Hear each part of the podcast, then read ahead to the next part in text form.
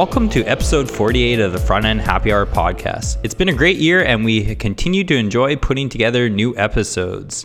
Thank you to everyone who continues to listen to the show. This will be our last episode of 2017 and we'll start back up in January. Since it's the end of the year, we thought why not do a bit of a reflection of 2017 and talk about things that we're excited for in 2018. Let's go around the table and give brief introductions of today's panelists. Jem, you want to start it off? Uh, Jem Young, senior software engineer at Netflix. I'm Brian Holt, and starting in 2018, I will be a senior cloud developer advocate for Microsoft. Oh, really? Yeah. Really? that's, Wow. That's Congrats, news. dude. Congrats. This is the first we're hearing about this. I love it. I'm moving to Seattle.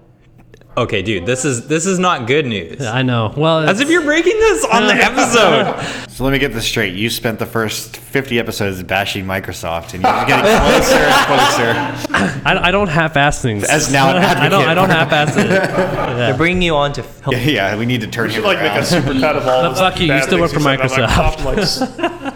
Yeah, as a, as a parting gift for Brian, we'll Yeah. make all the cuts of everything he's ever said Oh shit. bad about uh, Microsoft. uh, F you, Derek's. Like, just- yeah. Yeah, that, I'm gonna be like employed at Microsoft for like two days. yeah, they'll be like that podcast you were on. what podcast? that's I think another Brian. I think Holt. that's another Brian Holt. It's a very common name. All right, well, that's amazing news. Congrats, Brian. Thank you. And Derek. Um, well, in 2018, I'll still be a senior software engineer at. Cool. But you'll still be employed by Microsoft. Yeah. I'm Augustus, still front end engineer at Evernote.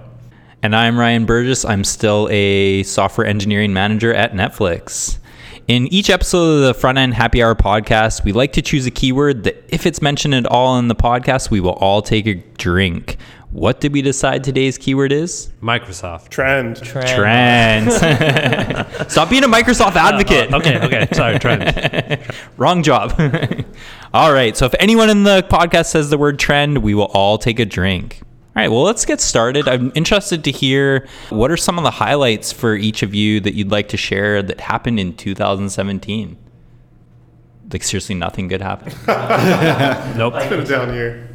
All right, let me start off with one of them being Stacy London joined our podcast That's full time. sick. Yeah, That- good that's a pretty That's good win. one. Oh, Vue.js. I'm pretty sure we called this in 2016. We're like, React won't be around forever. Angular won't be around forever. There'll be another one. Everybody's like, no. Yeah. There's no room. These are the two. And then like Vue.js is like creeping up there pretty Yeah, definitely quickly. hit their hockey stick growth, right? Yeah. Yeah, we saw it happening in 2016, but not not the growth that it had over 2017. highlights. We made a lot of new friends, especially with the podcast. I don't want to name some because I'll forget others and then they'll be slighted. But you know who you are out there. like we, we talk regularly. I made I made a lot of friends through this podcast. Absolutely. Just like traveling around, just smart people with different ways of thinking about problems, which is awesome. Absolutely. Brian got his first tattoo. Oh yeah. And Yeah. second. Yeah, and second, all in one year. Yeah. What way to go. Yeah. ES6 became a lot more supported in browsers. ES, That's ES true. 2015. Yeah. Yeah, I guess I should call it ES 2015. Thanks, Brian. I became a dad. Oh yeah. That's pretty Oh, trippy. cheers to that. I give that like a, like a four out of ten. Cheers. Yeah. Trend. Cheers. Cheers. Cheers. I feel like VR is becoming more adopted. VR and AR. the browsers like Google and Firefox have adopted more or built more APIs into the browser for VR, um, which has been really cool to see. Definitely.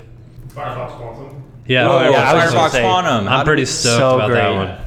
is mind-blowingly fast. That's a great one. I think Jem, you've picked it as a pick. I've seen like Brian talk about it on Twitter. It's an awesome browser.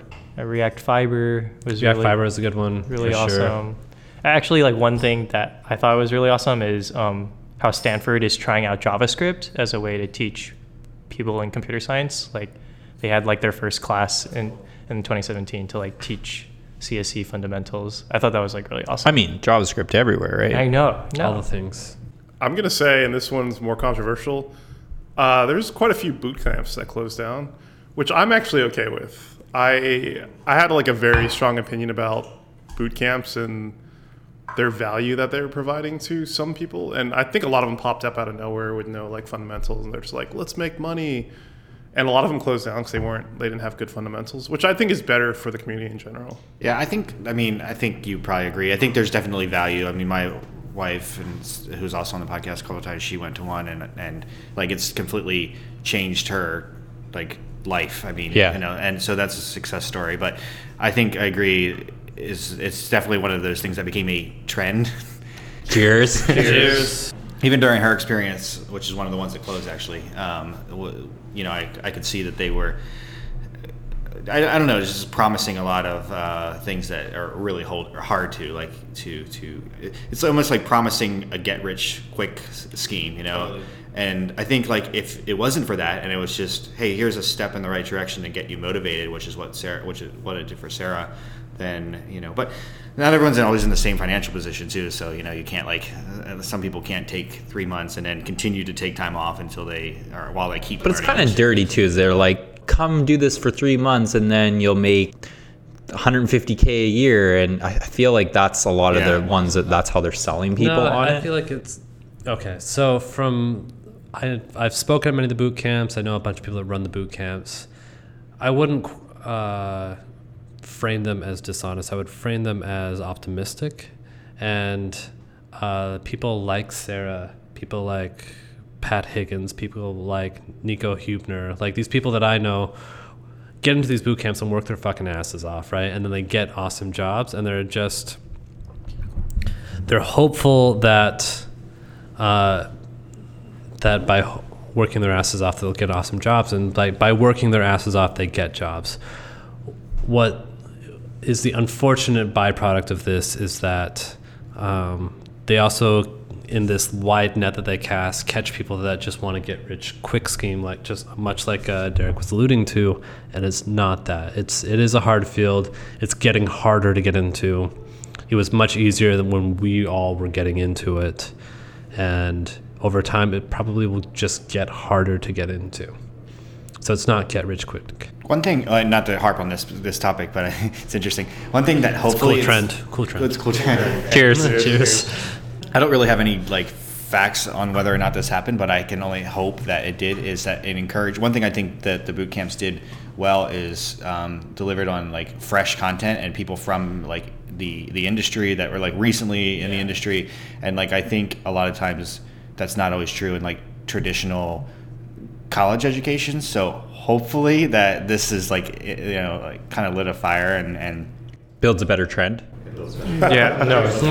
cheers cheers Yeah, I'm not knocking boot camps, but I my impression was probably the same as yours, Ryan. A lot of them were like guaranteed to make this amount when it maybe that's true, but like I don't think that should be the selling point. It should be like change the way you think about problems, like learn how to solve problems, find your passion, and if you're passionate at it, you're going to be good at it. Well, and I think that, like, exactly to Brian's point, is there's the people who work their asses off and do a really great job, and that's they're the ones that succeed and probably do go on to make that. It's just, I think the selling point that they say is that you do this and you'll be gu- almost guaranteed. Maybe they don't say that, but it's like alluding to that. Yeah. Um, It's it's been a wonderful way to watch some people, especially some people of like underrepresented minorities, to like pull themselves out of like poverty, and so that like that's been really awesome to watch. But it still requires working your ass off, yeah. for sure.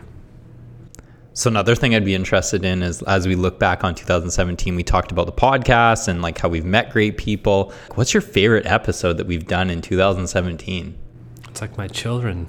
How do I choose? Okay, I'll choose. I'll start. Uh, my favorite episode was the burnout episode. Like I thought that was like a very humanizing episode in the sense that like it's definitely like a real problem that I've experienced and I've seen people experience, even though they don't like. I feel like some people don't even know that they're experiencing it. Like they're getting burnt out, and it's like it's just like I would like to see us do more of those kinds of episodes. Yeah, no, I, I thought that was a really great episode. I was just in uh, Tennessee for November, and I met with the uh, the guy that runs Vets Who Code, Jerome Hardaway. Super solid, upstanding guy, and he's he's huge fan of the podcast, listens to all the time, and he told me that like it was really great, but uh, something that he had for criticism for us is that. Uh, a lot of our stories aren't repeatable, right? Like uh, we told our stories like how we got burned out, how we got into the industry, uh, and people that were in his coding boot camp sort of thing, which is what Co- Vets Who Code does. It kind of offers uh, that's a way to, to get into coding after after exiting the military, that a lot of our stories are unapproachable and that like you can't you can't follow my story right? Like i had a fucking crazy story. No no right person should follow what i did because it, it shouldn't have worked And it's not repeatable in that sense. it's sense. not it's not so anyway like i just wanted to like call that out i thought it was super important i thought what jerome pointed out to me was really great It's actually a good place to uh, call out one of our friends' podcasts who just started, Kyle Shevlin. He has a Totally. podcast called Second Career Devs, and it's all about people who made the switch from their original career into being a dev. Which is such a great idea. because So much more of it happening. I mean, he's one that has done that himself. he was a fucking and- pastor Yeah, right that's and now- amazing Yeah, he was a pastor. Yeah, yeah. He's created this podcast. Like I think he's done a couple episodes now, or at least one. Definitely, he has plans for all these interviews with people who've kind of gone through that transition. Which any other favorites?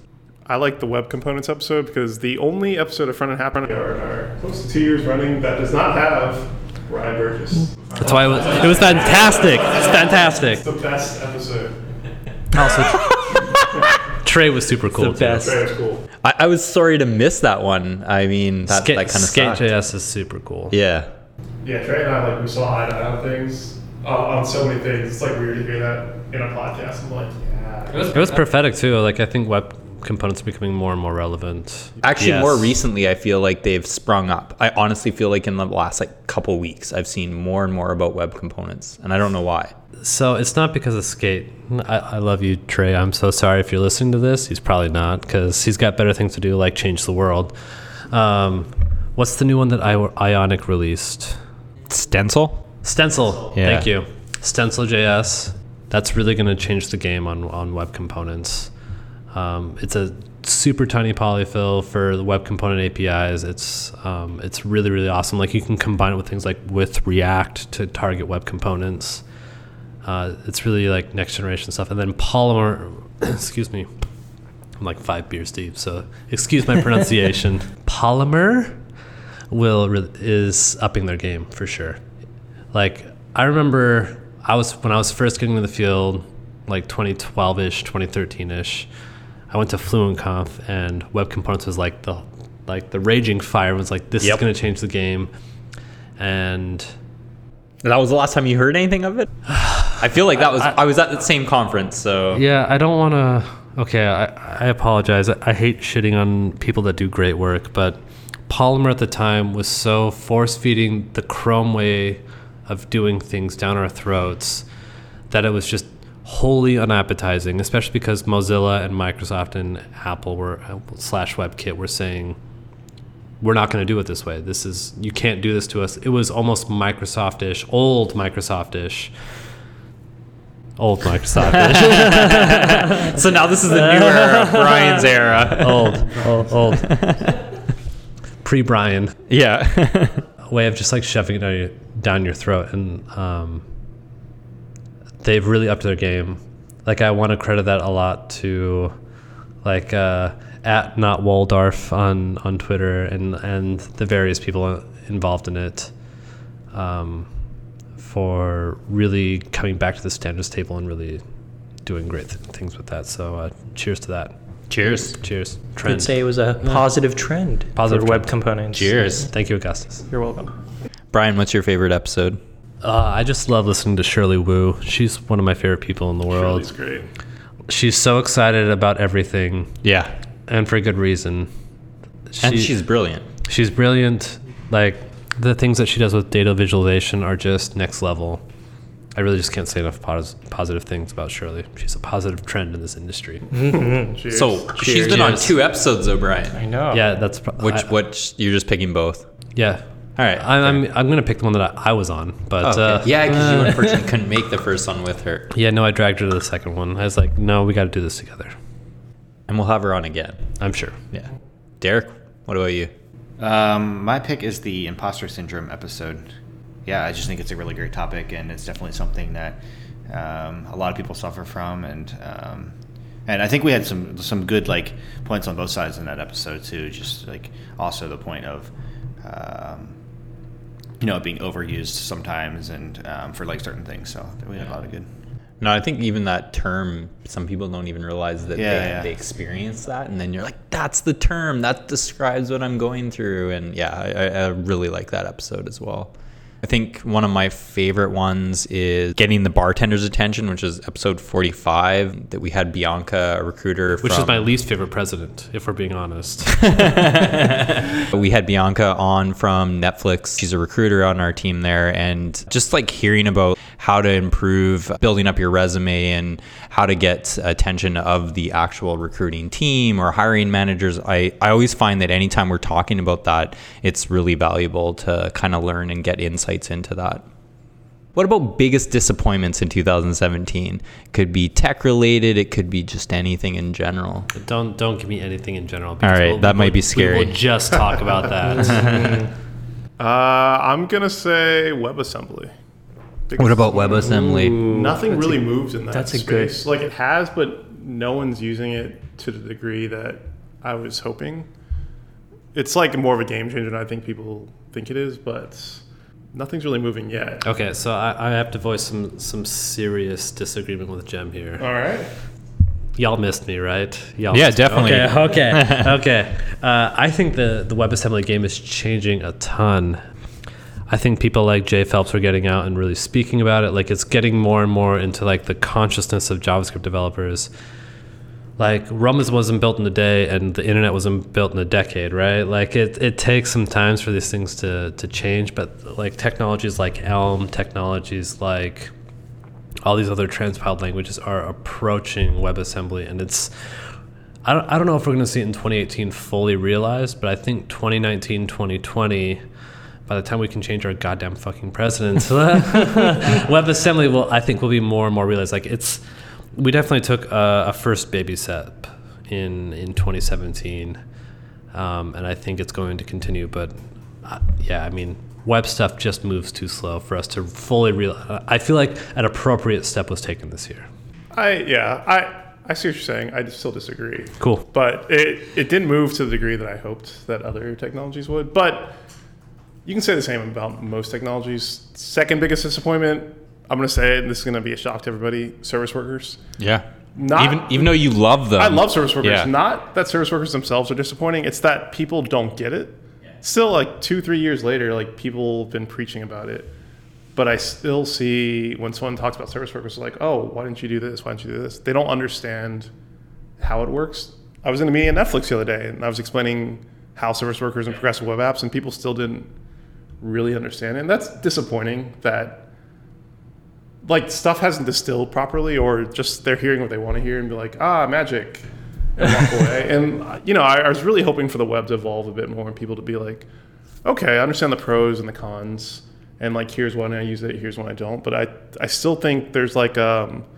I don't want to say Brian Holt syndrome, but I'll say like star starstruck syndrome. People were like, "I heard Brian Holt talking about it, so I'm going to use it today," rather than like, "Here's what he actually said: the pros and the cons." Yeah. And like, maybe I should use it, maybe I shouldn't, but I I think still it's, it's used for the wrong circumstances. no, like that's I feel like everyone is like service worker everywhere will will solve all your problems when it, it really doesn't necessarily. I think progressive web apps actually were disappointing in general. I think so. Um, I think to just pile on to the service worker aspect, I feel like there's a misunderstanding on uh, progressive web apps, what they actually are and what they're good for, and what that actually means, which is also leveraging a service worker for, Right. for the most part.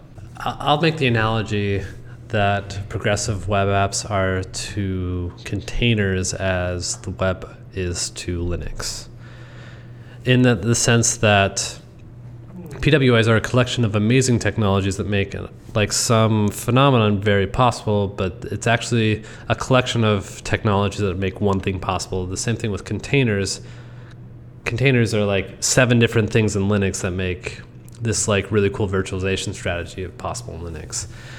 And so it's like a really big moving target that's actually difficult to bring all these different technologies together. So that I actually really don't like the term PWAs because it encapsulates too much. It's a moving target.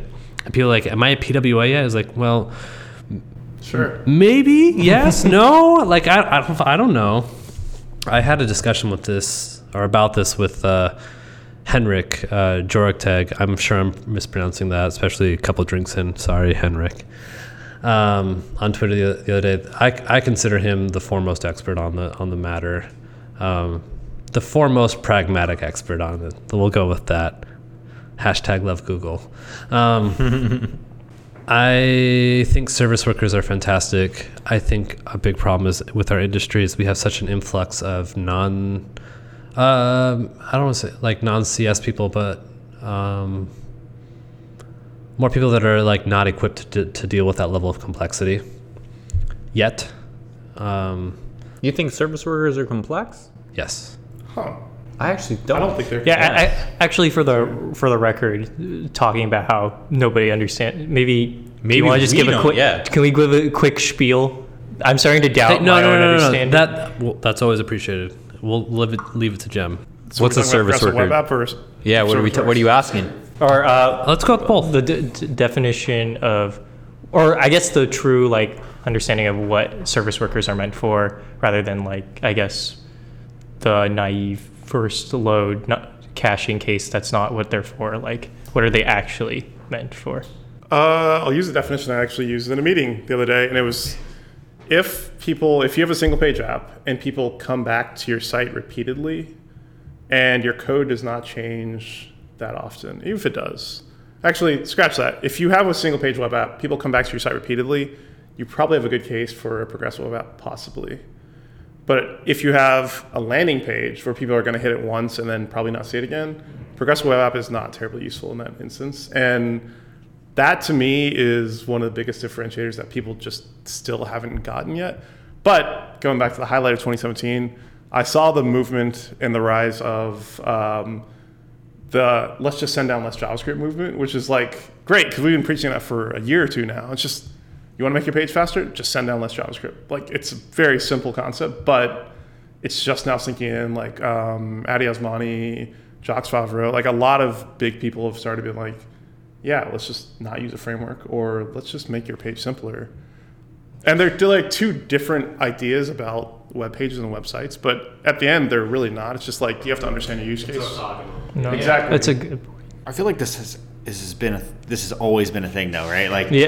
like I, I mean, it was jQuery, and then people were like, "No, just use vanilla JavaScript. Don't Yeah. use jQuery." And now it's like, and then React and and these frameworks came about, and everyone was like, "Okay, this makes it so much easier to reason about." And like architecture, even if you're even if you're doing something small, like build it this way because then that way you can scale it well, or you know whatever. There's like a million different things. So I just feel like we constantly go back and forth with this. Yeah, it's weird. Weird trend. Weird trend.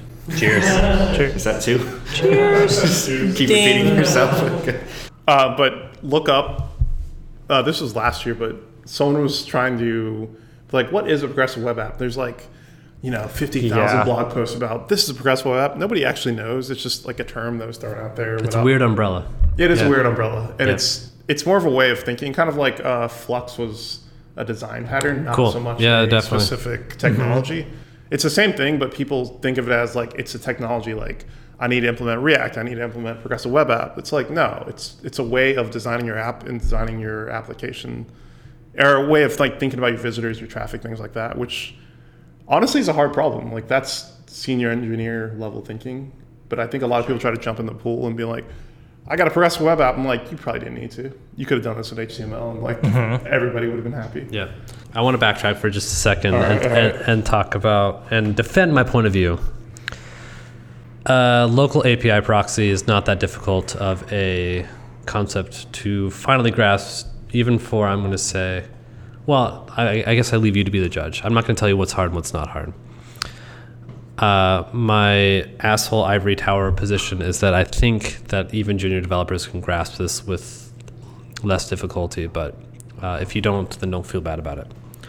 Um, because that that's more or less what a service worker is going to do with you. You get to write some JavaScript that tells you whether or not you're going to make requests and whether or not you pull from cache. That's like nine out of ten of what it does, right? That's fair.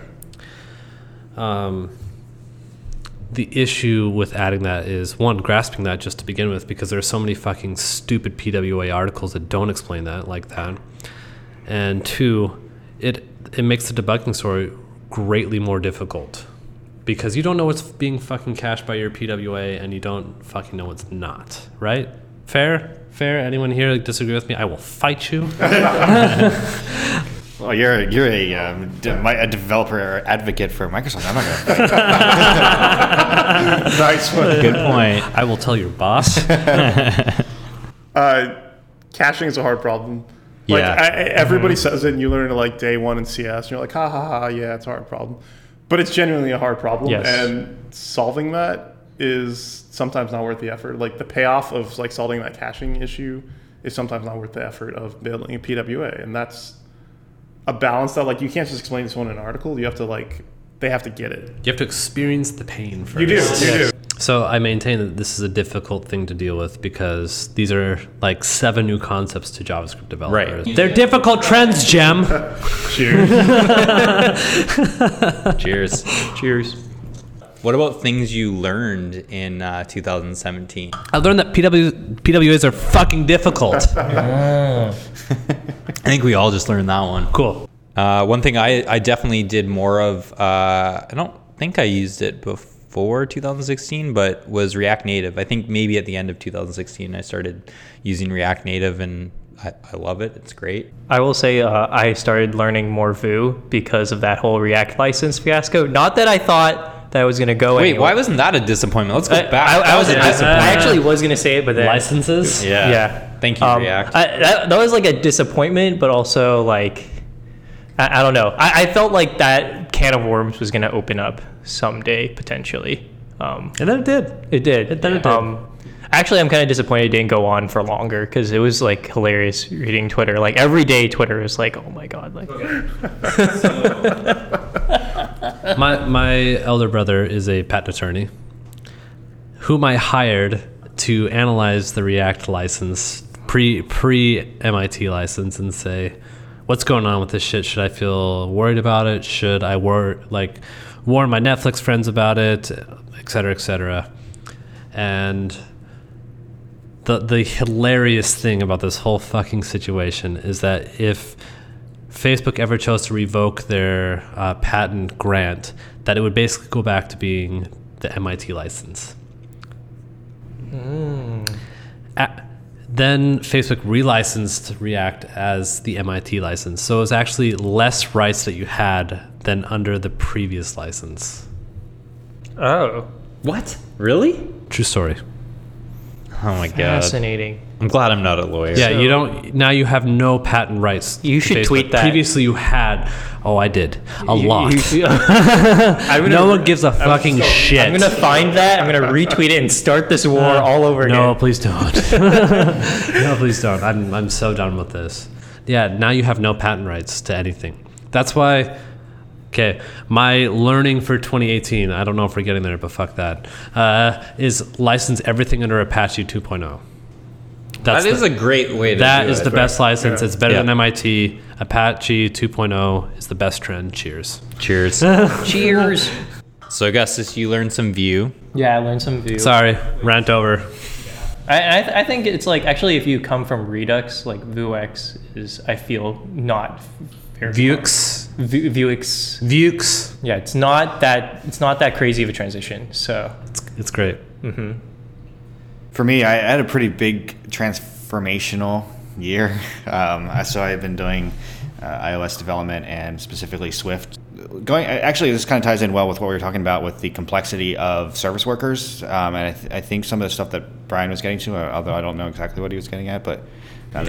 Does Brian ever even know? Me, nei- me neither. Oh. but I, I think no, I think you make a good point about some of the complexities, and maybe not complexity. Maybe complexity isn't the right word, but just some of the computer sciencey things that you don't deal with as a JavaScript developer that I think is was really interesting for me to learn. And I think when you hear computer sciencey things, you think binary search trees and sorting algorithms and all this stuff because that's what you have to learn to go through interviews. But there's so much more, like in my opinion, practical information like threads and concurrency and stuff that you don't get on uh, as much as a JavaScript developer. So anyway, it was even just like a static typed.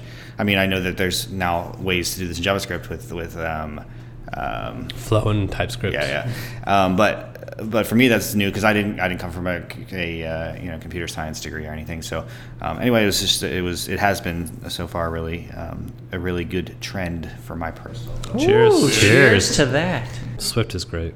It's a cool language. It is. It's nice and clean. Another one that I felt like, and it's something that we started using at uh, Netflix, so I played with it a bit. Is Kotlin uh, for Android? Is, is It's so similar very to nice, too, yeah. which is which is It- it- which is I- nice, Yeah, and- I was talking to some some of the Android developers, and like just like there's a concept of optionals. There's the concept Yep. of like all of the the core, uh, which is I just think is really.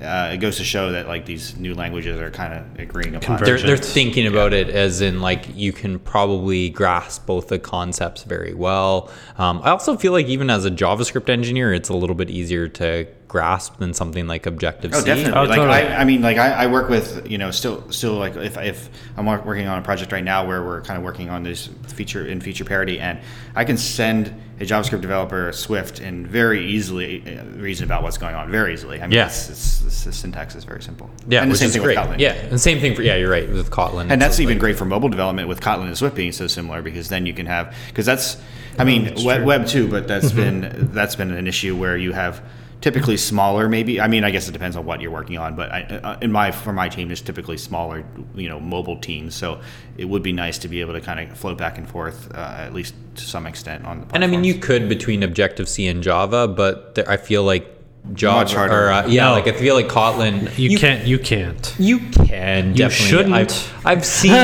It's like you definitely can. I just feel like Kotlin and Swift are easier. For next you won't. That's going to be your next right. yeah. No, it's uh, it's definitely convergent evolution. They both approach the problem from separate sides, and both arrived at similar. Like both of them feel like to me, having looked at them, like if you took JavaScript today, if you were Brendan Eich today and had to design JavaScript in ten days, it would look more like Kotlin or Swift. I like that summary. Summary. That's very good. Yeah. So as we lean into 2018, what are you most excited for? To get rid of Brian. Well, that's something we learned tonight, so yeah. I mean, for me, fingers crossed, we just talked about it. Service workers in Safari. I mean, it's in development now. I can't wait for that to fully hit. Who knows Um, when that'll hit though? it might not happen in 2018, which is sad. I mean, but come on. If they've got a year, let's hope that it yeah, to- does. but to double down on that, like manifest.json, um, a bunch of those PWA type things that we've we've qualified already. Really, if iOS will adopt those things, like we'll see hockey stick growth on on progressive web apps. right Yeah. on things like the the amazing like I'm I'm going to reference Henrik again, but like the Starbucks um, web app for ordering things and the the Washington Post things for like all those PWAs. The problem is that Apple gets so much money from the web from the the App Store that Thirty percent of their well, yeah, 30% of anything that you. yeah. Uh, I forget how much their revenue is made from App Store, but it's like pretty It's high. huge. I mean, look at even every time they go on stage, they talk about how many apps are in the App Store. But you, ha- you have to have faith, like hope and faith that like they do have a really slick web payments API, right? We should. Yes, I they mean, do. let's have Naoufal back on here to talk about web payments because Yeah. he released this fantastic library for doing web payments with uh, React with, Native. with React Native, and in my opinion, and I've argued this online, the Apple Pay one is the best user experience. Whether or not it's actually the best experience for like everyone involved, but um, I think with all these things that will give Apple enough impetus to expand their reach. All right. I see you're on an iPhone 10. Do you actually think the Apple Pay is better on the iPhone 10 or is it better on the previous version? Are you talking about double clicking the I saw button? you. Yeah, I it's saw you tweet about this. I just It's terrible. No, the onboarding experience is like I spent 15 fucking minutes at Walgreens trying to figure out like, what do I do? I'm double tapping the fucking Dude, screen. I had to Google it. I'm like, wait, I have to Google this is poor UX. Okay, no, it was it was my wife who is like everyone knows. Everyone here has met my wife. She's far smarter than I am. She's like, maybe double click the button. I'm like, oh fuck Apple. You still have to use a button. Yeah. No, no, no. Once I figured out it was the fucking button. So there's two things that they need to tell you. One, on an iPhone and every iPhone, the NFC is on the top of the iPhone. Hmm. Everyone just nodded. I don't. I didn't know that. None of you knew that, hmm. right? no, that's pretty obvious. It's not obvious. hey, hey. I always thought it hey, was in the middle. Hey, Derek, Next- eat a like fucking the- dick. it is not obvious. it's still not obvious. I googled it. this is hard won battle, like battle tested. If you watch all of the keynotes like I do, Okay. then it's, True. it's obvious True. that it's on the top. Wait, wait, can I interrupt Brian's rant? cool, go for it. Uh, going back to the big disappointment 2017.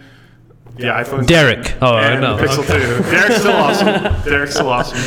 I I was not impressed with the flagship phones. Like the iPhone 10 fully loaded like costs more than computers now. Like a good MacBook Air or even like a small. That was that was a little disappointing. the Pixel 2 is like the flagship from Google. Very expensive compared to the Nexus. I'm not impressed either. Like it's cool, but none of these phones have blown me away. But like they just keep getting more expensive. But nothing like radically Yeah. has shifted. No. Though I'm like, wow, phones have really come a you still have assholes waiting in line for them too. Yeah, Can we get back to the highlights of Wait, wait, 2017? wait. Is, is that the iPhone 10? yeah. Wait, you have an iPhone? Like uh, Ryan, you have an iPhone 10. I just got one. Brian has an iPhone 10. Derek, you don't have an iPhone 10 yet. Derek wa- Derek waited in line. I have an iPhone 10. I got it the second day, unfortunately. Okay. Yeah, he was upset, man. He didn't get it. First I, day. I was not Did you see his tweets? I, yeah, I, actually, I'm kind of in the same boat. I, I don't know if I can reason getting like with my own money, like company. um, but like, but yeah, it's like yeah, it's a lot. Like, I it's like I'd rather like okay, the way I'm picturing it, I'd rather someone steal my wallet than my phone. Like Yeah. like I'm walking around like holding a gold. Okay, maybe not a gold brick, but like. It's it's mean, it's too it's far. pretty it's pretty expensive. I think though. But okay, like, so not like I a actually, Bitcoin. I want to hear actually Derek's perspective. Yeah. I actually do. I actually do agree. I, I think that so, to some extent. Um, although I think for me, I I would whether it's a Pixel or, or whatever you, the phone, whatever you think is Yeah, like the best phone. same shit, different brand. I would I would pay top dollar for a phone, even more so than a laptop, because I feel like it's the device that I use the most. More than day-to-day. your laptop. More than probably Yeah. anything else. Which I, I don't think believe is that though. What- You're coding what- on your laptop every day. Well, I mean, but but I'm using my phone. Yeah. Like you know, for, for Yeah, even when I'm at yeah. home. So I just I feel like the like our our phones are are. I'm not saying in a way that you're always like on Facebook on it either. Just just to just I mean it's just the- it's a computer that you're using primarily. Um, and I, I guess I don't I don't mind spending money on that, but I do agree that that it's a lot of money for for what for what it is. Like I, as much as I love the iPhone 10, do I need like this all glass like you know like? And I don't know if that's what made it expensive. That's just how they've like were able to to do certain things, and then that ended up making it more expensive. Like the wireless charging, I know that's what they have to do. That. Which is nice. Yeah, wel- welcome to 20, 2017 Apple Wait wireless for wireless charging. charging. But It's been on you have to. Android You, no one. This is the thing, though. No one, and, and I don't, and and maybe they have just gotten lucky, and maybe this will, maybe their luck will will die. But it's like everyone like bitches about the fact that that that wireless charging, like, welcome to the market, Apple and, and wireless, but. But I mean, it is now like all of a sudden wireless chargers are everywhere, and it's like you know, it's and it's not because there's more Apple devices because we know there's not more Apple devices. No, there's because more Apple Android finally devices. supported it. I, I mean, that's the thing. But uh, Which is what maybe we're saying with PWA. Yeah, like it's it's Apple does push that trend. NFC was everywhere in an Android device. It honestly was. But Apple finally put it in the iPhone and boom, we have Apple Pay and now we have Google Pay everywhere as well. That's what I'm saying. Yeah. Why is that? Like that? Uh, that's what I think is something that I don't even know if they know how. how but but that, that is something that, that for some reason, whenever Apple introduces it, Yep. it has it just becomes huge, Yeah. and it, it definitely helps everyone. I mean. It, yeah, it helps with wireless charge. I'm sure people that I'm sure manu- wireless charger, charging manufacturers are you know just like thank thank you, thank you. Apple. Yeah. Yeah. No, like I, I think, I mean, I, let's not speculate too much on what Apple thinks because one, who gives a shit, and two, who gives a shit. But it's like Apple doesn't support something until it's a great UX, and Google will err more on the side of early adopters, right? Yeah. Which is not a bad thing. Which I guess I- you need- like we're you kind of- appealing to two different markets. I think that's an okay thing. I, I'm a developer all day. I fight with my computer all day to get my thing to fucking compile. When I get home, I just want shit to work. I totally That's why I'm not a PC gamer. Like, don't even- like PC if- gamers have a better time. Yes, we do. Yeah, no shit. I, I've never disagreed with Jem about this, but I am lazy as shit. I And Jem and I will also not disagree with about this. No one will. That's what makes you a good engineer, though. That's So I sit at home and I just turn my fucking PS4 and it just fucking works. I totally agree. Like even even as much of an Apple fanboy as I am, like I, you would think that I would I would jump to the newest version of iOS, and I do when it comes out as, as public. But but I will never install beta on my device because I, I just neither. I want it to work, and that's what I like mm. about Apple. So I don't want to destroy that with. Don't don't install High Sierra. yeah, that's what I'm optimizing for. I don't want to argue with my device. Yeah. So, and Derek, you are absolutely correct. Ryan has made the same argument when I've been on many rants about how expensive phones are because they are like more than a phone now. They're your primary many things. I don't like it. Almost seems like plans obsolescence. Like, show me a phone that lasts more than two years and it's like running as fast as it did the day it came out. It doesn't exist. It's a Nokia. Probably isn't. Nokia correct. Like, That Yeah. flip phone probably is still working. two years from now, I want to be like, hey, you, you all still on that iPhone 10 that you had? They're like, no, it's slow or it broke or something. Y'all playing Snake? Yeah. Oh yeah. Oh yeah. Flappy Bird. So getting back to uh, what we're excited to in 2018. The iPhone 10s. Not excited at all. Come on. This table is too heavy for All me to let's flip. let's move away from let's move away from iOS. Okay. You know what I'm super excited for? Android Instant apps. Yeah. I am so stoked for that. I think it's like I don't buy it. it's amazing in the sense that uh, you can split up a piece of your app and have it launch instantly. And Do you buy it? I just I just like your. I don't buy it. what don't we buy? You're going off of this podcast with a bang. fuck you! Fuck you! And fuck Disagree you! with I everything. disagree with that. You know what? Brian Brian's gonna go off of the bang as being like Microsoft didn't create it. It's not good Yeah. We're all going back to Windows Phone 10. because that worked well. Metro. Okay. All right, Instant apps. Okay. Imagine you are all the product manager of Instant apps. Yep. How the fuck are you going to educate people on what the fuck an Instant app is? I mean, I don't think you have to in the in, No, the, in you- the sense of way that you Google's- definitely do. In the way that Google's presenting it, though, maybe you have to educate the PM of the like company to adopt it. But as the user, you can actually link to it from a search term, so that can be happening in behind the scenes to the user. They don't need to know about it, or but you're talking more to the product manager. I guess you did say that. So, I mean, you just have Google to go around and do road shows all day long. Can we can we clarify? I, I think I know what Yeah, Instant apps okay. from Google I/O. It's is, was it like you have an Android app and now you can download like a like a like a small like a small enough portion of it so that like then like from there you could like try some of the features in the app and then from there it's like easier to just like download the rest of it or something Right. the sort. And Google's even talked about trying to download the rest of the app in behind the scenes. Right, right, right. uh, which is to me that's a badass a cool feature. idea, yeah. Like being able to just have this small piece. Maybe it's a sign up flow. Mm-hmm. Like you could think of like Evernote. You go and you go to this page on Android and you sign up, and in behind the scenes, it's downloading the rest of the app. So to the user, that's seamless. Like Mm-hmm. that. That to me is like that's a badass experience. You now don't have to go like sign up on the web and then say go download the app now log in and and, i mean yes we can also do handoffs i mean shit brian smart lock right Oh my god. that was one of your first project That was, at that was literally my first project. Yeah. I like smart lock.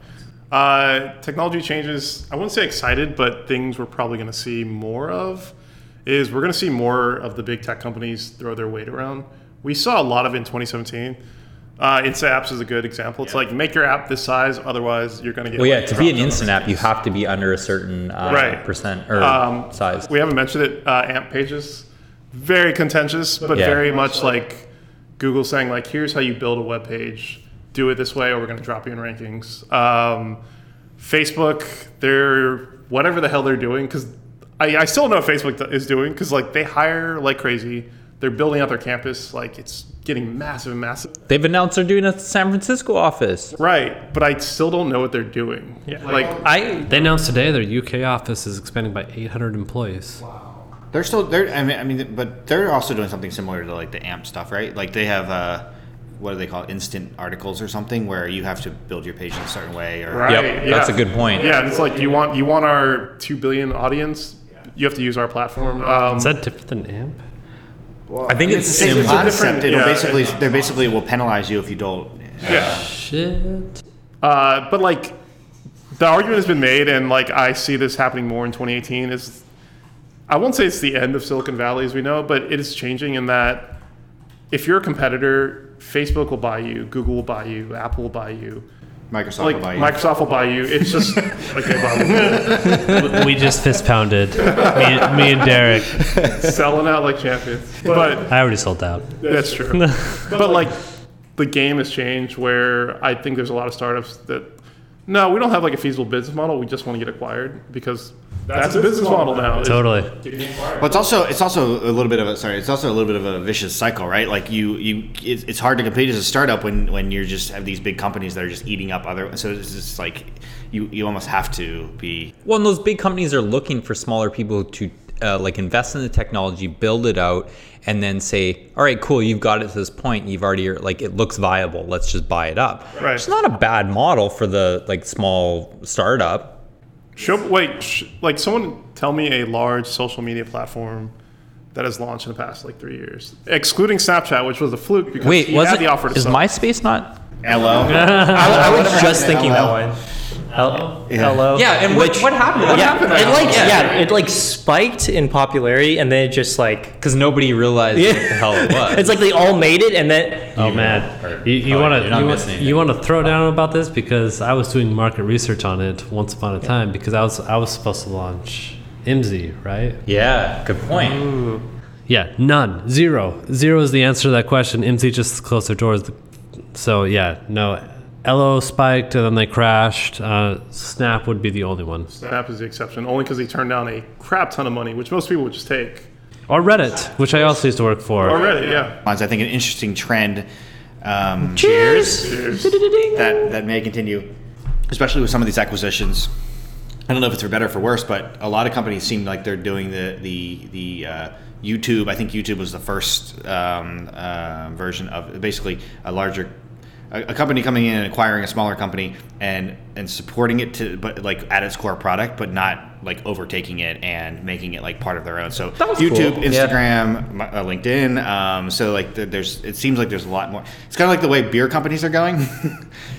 Yeah. like, like you know craft beer craft beer companies are like are not overtaken so that they can bring it into their own brand but in a way that they can provide capital to help expand Big change in 2018. We saw the end of net neutrality, at least in America. For our international listeners, does not apply to you yet. It probably will eventually because that's the way. I mean, it kind of does because I, I mean, it's a start. It's a start. It's a start, It's yeah. a start to the trend.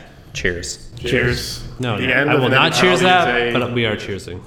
It's a bad thing. It's silly. To it's the, like to explain to your grandma at some point. Just be like, net neutrality is like your cable company saying, or your power company saying, like, we're going to charge you a low rate for your refrigerator to run, but if you want to run your TV, we're going to charge you more money for that because we don't agree with and that. if you really want to like that. if you really want to realize how stupid it is just go read about the counter arguments to it and the the amount of money from like where that money is coming from it's just it's it seems just so obvious It's silly. they bought Congress. They spent a lot of money to overthrow that. Yeah, there was like this tweet that I think um, there. I forgot what country doesn't has net does not have net neutrality. or- Uh, I know what you're talking about. It's Yeah. Portugal. Por- yeah, yeah, and there was like this tweet, and so basically, like ISPs will sell like bundles of apps they can use, and you can use only use those apps. So you can buy like Messenger, like Snapchat, and whatever, and you pay like twenty a month for just those apps.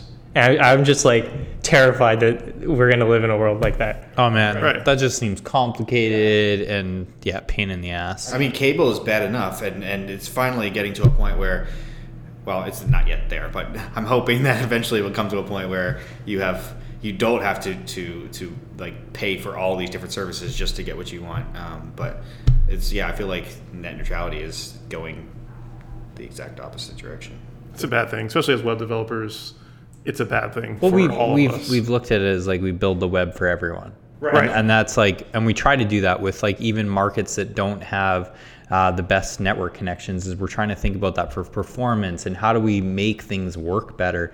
And then we're having this discussion of how can we cut and make more money. These large companies doing that, and it just seems so anti-web. That that is literally against what yeah, the web not, was. it's not what we fought for. yeah, exactly. It's disappointing though, because like they were going to win eventually. That that's what's disappointing That's about the whole sad. process. Like we have beat this down so many times, so many years, and it's just like they just won mean, because it's- like they just keep trying. They're just like, we'll just wait till you forget about it, and then like It's nice to see the large companies though fighting back. Mm-hmm. We definitely have seen any of the like large tech companies are pushing back against it, which is good. I think that's that's helpful. we Like, need like, we like need more of that. Microsoft. Microsoft has definitely been one of those. Yeah. very good. Yeah. All right, as we wrap up today's episode, we'll leave it on a on the note of net neutrality, like is a bad thing. But as we wrap up the episode, let's share some interesting picks that we want to share with our listeners. Jem, you want to start it off? What do you have for picks? Oh man, final picks of the year. This Yeah, that's a lot of tough pressure. one. Uh, my first pick is going to be Perf Matters Conference. Um, it's run by Estelle. That Gemma's speaking at, deservedly so. Yeah. I am speaking at it. Uh, Paul Irish, Lin Clark, a few other people. A few people were still. Uh, it's still uh, like up in the air, but it's going to be a very Looks solid like an awesome conference. And Estelle's amazing. Yeah, so and Estelle be Weyl is running it, who is phenomenal. Yeah, she's great. Yeah, she is a veteran of many conferences, so she knows how to do it right. I think it's going to be a very, very good conference, and especially with the rise of kind of low end markets kind of coming into the, the foray of the web, I think performance is going to be even more important. Absolutely. My second pick is um, Slow TV. It is on Netflix. It is. Um, Do you watch Slow TV? I love Slow TV. It is. It's Norwegian, I believe, and Up it is- Origin. it's like eight hours of something really mundane. So one, I was watching it last night. It was eight hours of the train ride from Oslo to Bergen, which is supposed to be one of the most beautiful train rides in the world. I mean, literally, if you Google slow slow Yeah. TV, that's the first thing that shows up. we shows were up. watching a knitting one where they sheared a sheep and then by the end had knitted a sweater. And this is like eight hours continuously. It's just like amazing that this is on Netflix. If you ever need something in the background that's inoffensive to everybody, slow TV. Just put on your office and people be like, why are you watching a knitting competition? But it's amazing. And my final pick as a homage to uh, Derek and Brian is the Microsoft Surface Book 2. I saw it, someone had it in a meeting, and I was like, wow, that looks amazing. That is gorgeous. But like, that looks way better than a MacBook, the new MacBooks that came out.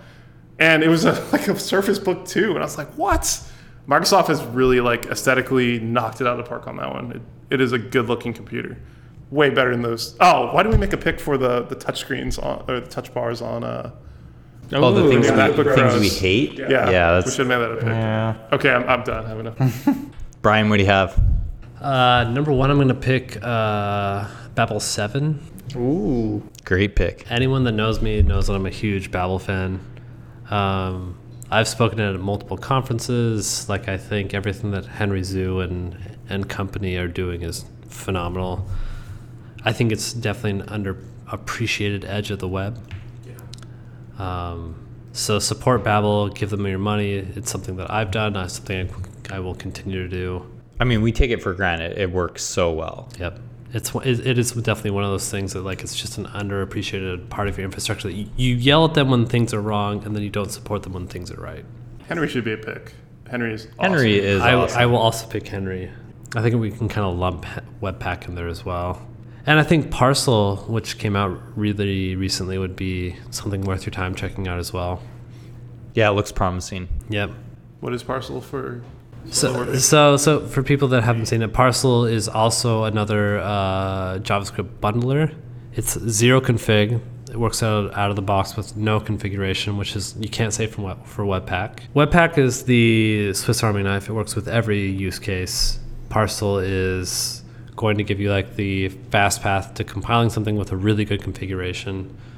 There is another library out there that's based on Webpack that does very, very similar things to you. It's called SFO. Huh. San Francisco Airport. Uh, very similar. It's written by this really just giant asshole that no. He's just joined Microsoft recently. yeah, no, Oh, man. he's the worst. Oh, hey, I know this. This is Brian Holt. I wrote, I wrote a library called SFO that does the same thing based on Webpack, Babel, ESLint. It's even more opinionated on It- purpose. yeah, it is. Which kind of fits Brian Holt. Yeah, I was gonna say that's Figures. And then my last pick is to not like the anti-pick of Derek Showers. That's it. Derek, that's a good way to segue into your picks. Just kidding. I, I, I picked Derek Showers. I my first pick is um, a, a podcast app that I I've been trying like a, a bunch of them. I think I, I tried one that uses Breaker. Breaker, which is Yeah. buggy and Yeah, I like the I like the concept of it. I gave up. I really like um, Castro. Have you guys tried Nope. Castro? I live on So it's- Castro. It's, well, then this is perfect for you. Cool. it is iOS only, but it is um, it's everything that I've been searching for. So except with except the exception of the social piece, which I like to on Breaker, um, but they basically let you manage your kind of up next queue really easily. They implemented drag and drop on iOS 11, um, and it's just a really really nice user experience. On the topic of conferences, um, I'm going to go with a Swift conference. Um, and Turn off his mic. Shut it off. It's it uh, it's been one of my favorites. I went to the one in New York um, earlier this year. They also do one in Bangalore and Tokyo, so also cool destinations. Um, but um, it's a really good mix of people that are introduced, you know, being introduced to Swift and um, you know some some uh, more deeper deeper uh, level stuff. What's the um, conference? Called Try Swift. And my, I'm going to get sappy for my last pick. Um, our, it's is is our listeners because I think that we have like we started. I remember we started this podcast was just like let's just get together and talk about shit and drink, and, And we still do that. and we still do that. But um, for some reason, there's a lot of people like listening to that. So I know it's um, weird. But thank you, but that's weird. Augustus, Good trend. cheers. What a good trend. Cheers. Ching Pull it together, Gus. All right, Augustus, what do you have for us? Yeah, uh, so I have two picks. Uh, one is um, uh, the Common Video Common Voice Project by Mozilla. I'm like a huge fan of like these kind of crowdsourcing, like like a Duolingo or like a Moral Machine from MIT and stuff. Um, but this is like um, an effort to, to like kind of help with like voice recognition, so you can contribute, you can speak, and you can like help Mozilla. And I even think they have like a deep learning like um, machine learning TensorFlow implementation for you, like that's open source, so you guys can play around with like voice thingies, mabobbers. So I thought that was really cool. Um, and my second pick is uh, actually it was tweeted from Shirley. Um, like I, I, also, I also think Shirley's awesome. You guys should definitely check check her out. Her Twitter is she tweets awesome things, and she has like a really awesome stream too. But she tweeted this thing recently. Um, it's algorithmic art by Tyler Hobbs, and he has this section called writings where he essentially like makes all this like art with like algorithms. Like he like just codes it up, and the coolest thing is he like writes up how he does it and it's like the it's like so in depth of how he like goes into like how he creates like all these really really really cool art so Very cool. All right, well, I have two picks. One to kind of fit with the things for 2018 is I've been creating a list uh, for 2018 conferences. So I've added that all on GitHub. There's I've tried to get them all, but I'm sure I've missed some. So please contribute And start Um, it. Yeah, and start. That would be good. I, it's definitely just a start. So there's probably more conferences to be added. And then my second pick is I've recently started a new tattoo, my new sleeve. So I'm going to choose the artist. His name's Kevin Marr. He focuses on doing large Japanese pieces. Um, so very, very cool work. What's his shop's name? He actually has his own private shop called Revolution. It Here is in San Francisco. Yeah, it is in San Francisco. He's very picky on what he does. It's very just like large body Japanese. That's how you know it's good. Yeah, yeah. uh, before It we is good. I, have right. seen it. I have validated. It is good. Thanks, Brian. And I, I'm gonna add to echo Derek's point is thank you to all the listeners. That's a huge pick for us Oh, all. I were gonna think. about like echo the Swift part, and I was gonna. You're, you're gonna like smack me on the head for that. Yeah. Cool. Listeners, great. Yeah. all right. Before we end the episode, where can everyone get in touch with you all? Uh, I'm on Twitter at Jem Young, or send me an email, jem at netflix.com. I got a few good emails. Awesome. You have to instantiate an Azure instance to get in touch with me. Nice. Just kidding. Uh, at Holt BT on on Twitter I'm at Derek Showers and on Twitter. or on uh, LinkedIn direct message. Yeah you can reach me at um, augburto a-u-g-b-u-r-t-o or you could also email me a-y-u-a-n at evernote.com I'm on ICQ. I mean, uh, I'm on. Wait, what is your number? I don't even remember. I'm on Twitter at Burgess D Ryan. Thank you all for listening to today's episode. Make sure to subscribe to the Front End Happy Hour podcast and follow us on Twitter at Front End HH. Any last words? Ding ding And Happy New Year. Yeah. Happy New Year. Cheers.